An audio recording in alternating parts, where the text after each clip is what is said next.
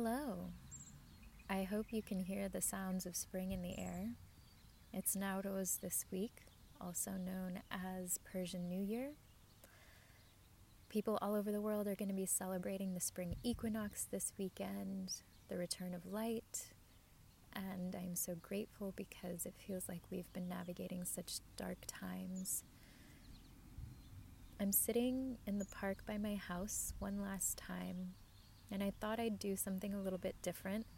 This isn't like an official podcast, um, just a craving to be more intimate. So, this is more of a voice note that I would send to a friend.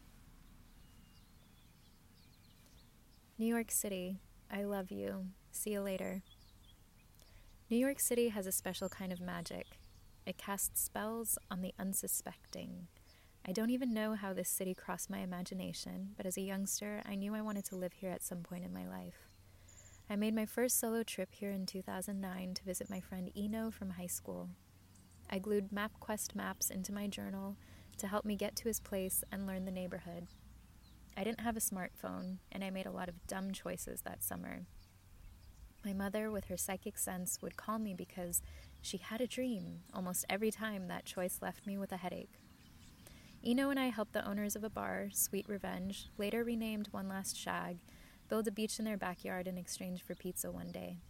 I dreamt of a life where I was a regular somewhere. I navigated the train system like second nature, and I dated a musician while being a fashionable career woman.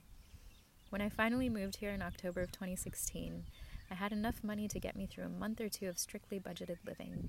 I scored an interview with the founders of Land of Women, a lingerie brand based in Long Island City, through an Instagram DM. They were looking to hire someone part time, and that got me on my feet in December. I found an apartment in January 2017, a room off the backyard in a building on Howard Avenue in Bed-Stuy.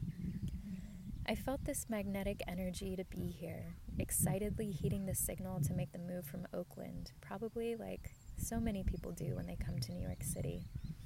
I knew we had gifts for each other. I dated like a maniac, scooping up the city's wanderers. I freelanced like my life depended on it and followed the magic wherever it took me, even if it was scary. New York City runs through my Venus line in astrocartography, the study of how astrology intersects with specific geographic locations. So that helped me understand what all my lessons here were about. Dara Dubonnet explains the Venus line. Venus represents love, visual beauty, relationships, and affection, as well as style in the arts. It's the place you'll look and feel the most beautiful, says Dubonnet. Finally ready to find the one? You could meet them on your Venus line. Well, I experienced heartbreak for the first time in New York. I bought nice clothes. I felt hot for the first time ever in the summer of 2018, which is such a lulz thing to say, but it's true. That feeling was a mystery to me before the age of 30. I worked my ass off in 2019, peaking in a dissolve of my social support system and a startling encounter with the edges of my reality. In 2020, I started meeting the most significant teachers in my life. Perhaps this was what originally called me the right relationships, healthy or not, that would catalyze me into a new version of myself and my purpose. I've spent a lot of time over the last decade thinking about ushering in the matriarchy, intuitive leadership, soft power, centering the margins, compassionate inquiry, things that have always been a part of me, but I haven't fully understood how to safely embody in systems that are built for the exact opposite way of being. I've learned so much about how to hold others, how to lead, how to get to the heart of truth through my relationships. But in order to fully understand where I'm going next, it's become clear that I must reconcile the ultimate relationship that with my mother. I cannot leave her out of my politics. When my mother first landed in Virginia from Afghanistan, she was asked if she wanted a job in New York. She took a train up in the middle of winter but couldn't convince herself to take a job in a new city with no support system. When she eventually met my father, they made they made $125 a week together while raising my sister and I. My mother knew she wasn't ready for New York just like I knew I was. Her compromise allowed me the ability to fulfill that potential t- timeline. I am now ready to learn what potential timeline I'm supposed to hand off to the next generation to complete. My New York City chapter has closed. I'm mid career, moving back in with my mother in Sacramento at the behest of my ancestors. I simply can't say no. This is my commitment not just to them, but to the lineages to come and the revolution percolating in the wings. It feels imperative to face what my family has so expertly buried while escaping to the land of the oppressor so that I may better know what tools of liberation are at my disposal. Western culture makes a mockery of 30 year olds who live in their mother's home. But it's an honor in my family to, ta- to be taken care of, if the kharast. That doesn't come without its own struggles, of course, many of which I've run away from the past 14 years I've been away from my mother. It's taken a great deal of energy to process leaving everything I've manifested behind the apartment, the things, the community, the culture, the magic, the opportunities, for what culturally in America is perceived as a step back.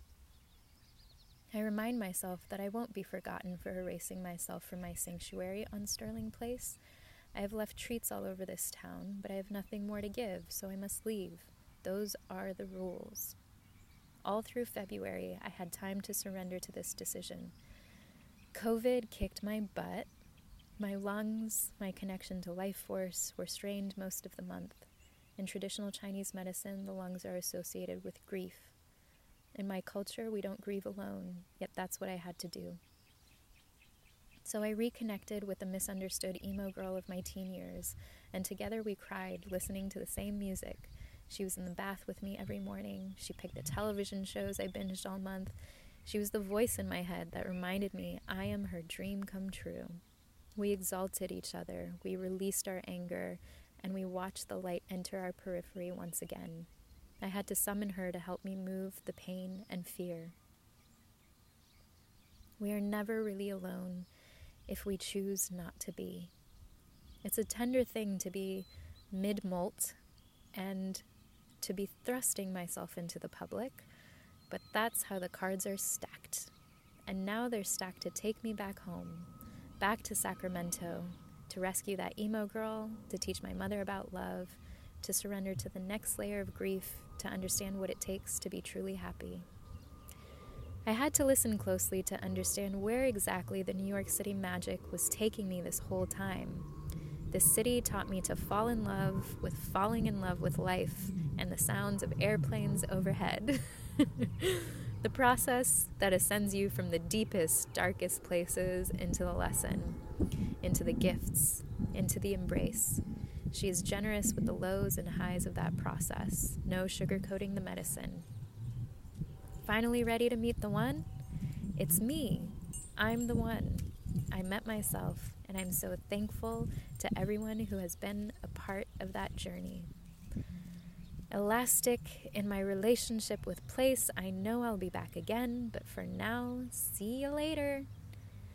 And thanks for listening.